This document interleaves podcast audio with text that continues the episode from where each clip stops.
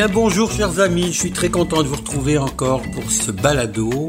Assiette et fourchette avec Philippe Mollet, réalisation Bruno Guglielminetti, j'ai toujours de la difficulté à dire son nom, je me prends dans, dans mes pinceaux propres. Je veux, je veux lui rendre hommage parce que c'est grâce à lui si on fait ce podcast, il est venu me chercher, c'est intéressant, c'est quelqu'un qui a beaucoup d'idées et il a déjà ses propres podcasts à lui que je vous encourage à écouter, c'est vraiment passionnant, il rencontre des gens à travers le monde entier Aujourd'hui, je vais vous entretenir de sujets qui me fascinent parce que, vous savez, j'ai fait, nous sommes le 15 novembre, bon, c'est pas loin de Noël, euh, où on peut penser à, boire du champagne, des vins mousseux, et, j'ai eu l'occasion lors de ma grande visite en Europe, euh, depuis deux semaines, ça sera la dernière chronique sur l'Europe, d'aller visiter une grande maison de champagne. Et une grande maison de champagne qui s'est faite aussi grâce à un homme, un homme qui a de lui-même construit cette maison petit à petit mais une maison qui existe depuis 1838 à Haye. Haye, ça s'écrit A-Y, c'est en Champagne, c'est à côté de Reims, c'est pas très loin d'Épernay non plus. Tous ces villages de la côte champenoise qui sillonnent un peu partout. Vous auriez dû voir les couleurs là, des vignes, c'était absolument fantastique. Après, bien sûr, les vendanges qui ont été excellentes hein, cette année en Champagne, c'est une grande année. Ça sera une grande année. Et euh, j'ai visité cette maison. Euh, je connaissais très bien le, le, président actuel.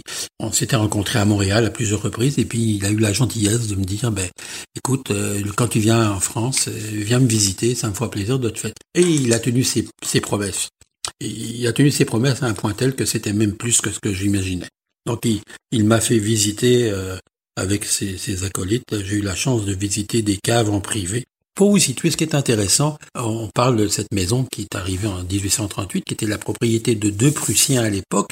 Euh, c'est plus le cas aujourd'hui. Ces Prussiens ont été euh, francisés un peu par la suite, et puis cette maison a été vendue et a été reprise par euh, le groupe qui gère aussi Rodrer Ramos Pinto, donc c'est un fait partie du même groupe.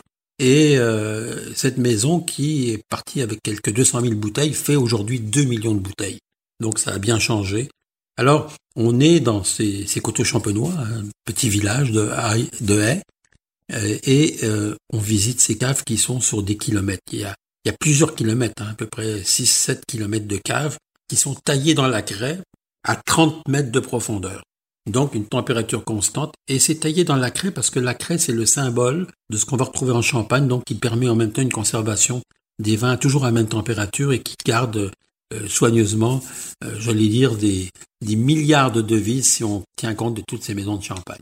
Euh, ce qui est intéressant, c'est qu'on a modernisé la chose avec l'informatique, donc on a simplifié, par exemple, l'embouteillage ou des choses qui se faisaient à la main, mais on a quand même conservé des presses anciennes en bois, donc qui sont des anciennes presses de grandes maisons, pour faire un champagne avec une constance inégalée.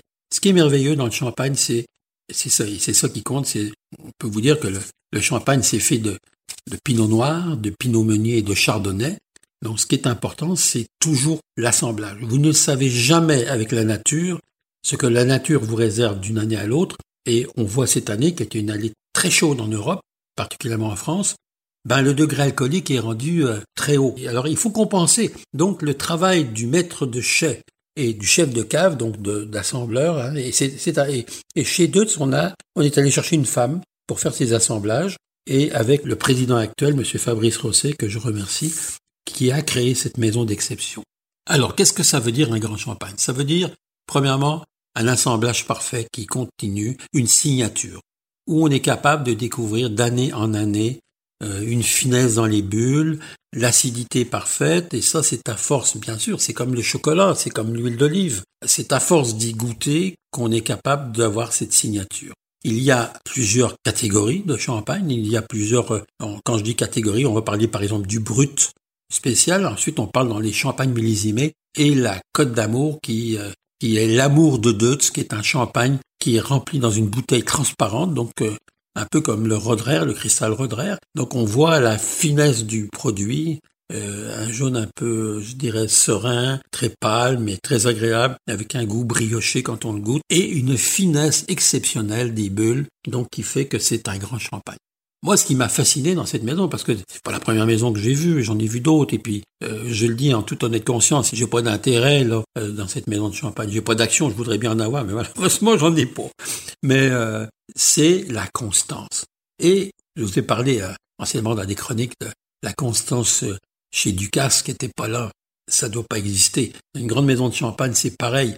Ce qui fait que aujourd'hui il y a des maisons commerciales dont je vous donnerai pas les noms parce que j'ai pas envie d'engager une polémique, mais il y a des maisons comme Deutz qui ne, ne jouent pas sur le côté nécessairement très euh, marketing, comme vont le faire certaines, mais qui ont gardé cette grande constance de qualité. C'est ça, je dis, c'est dû au président actuel, président directeur général Fabrice Rosset, qui a su amener cette constance en permanence au niveau du champagne. Alors on peut dire que c'est quelque chose de réussi.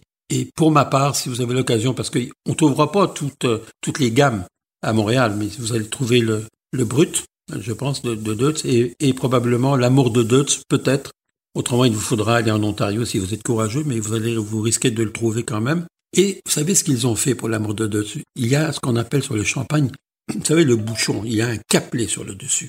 Le capelet, eh ben, le capelet, il, a été recouvert de, poussière d'or, donc euh, il a été alors, il a été masqué à l'or 24 carats, et il y a un tout petit diamant incrusté dans cette, dans cette, capsule, ce, ce capelet, qui fait que l'on garde ce capelet à tout jamais, et c'est quelque chose d'exceptionnel. Alors souvenez, souvenez-vous-en, ça s'appelle Amour de Deutz et vous pouvez le trouver dans toutes les bonnes SAQ, comme on dit. et voilà. Pour terminer, je vais vous parler du dernier livre culinaire de Marina Orsini, qui s'intitule Gourmande, mes recettes de famille. C'est édité chez Québec Amérique. Je vais être honnête avec vous, à l'heure de l'Internet, où on trouve toutes les recettes pas possibles euh, qui existent sur Internet, il y a des... Je suis content qu'il y ait encore des, des livres papier là, pour pouvoir avoir des recettes, mais j'ai l'impression que tous les livres aujourd'hui que les gens sortent sont du pareil au même. Bon, Marina Orsini euh, est une, bonne actrice, une grande actrice, peut-être très connue, ici pour connue à mais connue ici. Moi, je pense qu'elle veut nous faire partager ses souvenirs de famille. Et à l'intérieur de ce livre, on va voir beaucoup de photos de famille, de sa vie. On la voit enfant, on la voit communiante. Elle parle des tartes de sa grand-mère, Marguerite et Shirley.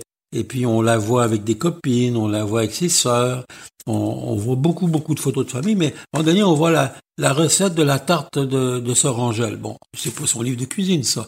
Après, elle nous fait un poulet barbecue. Ben, oui, d'accord. Pizza froide aux tomates. Bon, ben ok, une pizza froide aux tomates. Et moi, je vois pas beaucoup de, de créativité là-dedans. Puis, bon, si les fans de Marine Orsini vont, vont, se réjouir, ils vont être contents, ils vont lui dire ben ça va faire plaisir, ça va lui faire un peu plus de fric pour elle pour se payer une nouvelle cuisine, c'est parfait ça. Mais moi c'est pas trop mon truc parce que le gigot d'agneau, euh, j'apprends rien quand on me dit sortir le gigot du frigo, euh, faire tempérer 20 minutes. Bon, on explique quand vous allez trouver dans n'importe quel livre de cuisine. Ceci dit, euh, je veux pas dénigrer ce livre qui est quand même un intérêt. elle donne des, des mélanges d'épices italiennes, de poulet barbecue, ces mélanges. Bon, lequel, mon ami Marjolaine, c'était un livre comme beaucoup d'autres. Les photos sont belles. Il y a beaucoup de photos. Les recettes sont, quand même bien inscrites et bien, bien faites. Mais il n'y a rien qui, qui me fait lever la nuit pour venir faire la cuisine avec Marina, croyez-le. Alors voilà, c'était mes, mes, propres commentaires qui n'engagent que moi. Je vous souhaite encore une magnifique semaine. Je vous embrasse bien fort et puis j'ai hâte qu'on se retrouve déjà la semaine prochaine. Hein. Hey là là, on se rapproche de Noël mes amis. Préparez-vous, on va faire du foie gras puis on va faire des chocolats ensemble. À bientôt, je vous embrasse. Merci.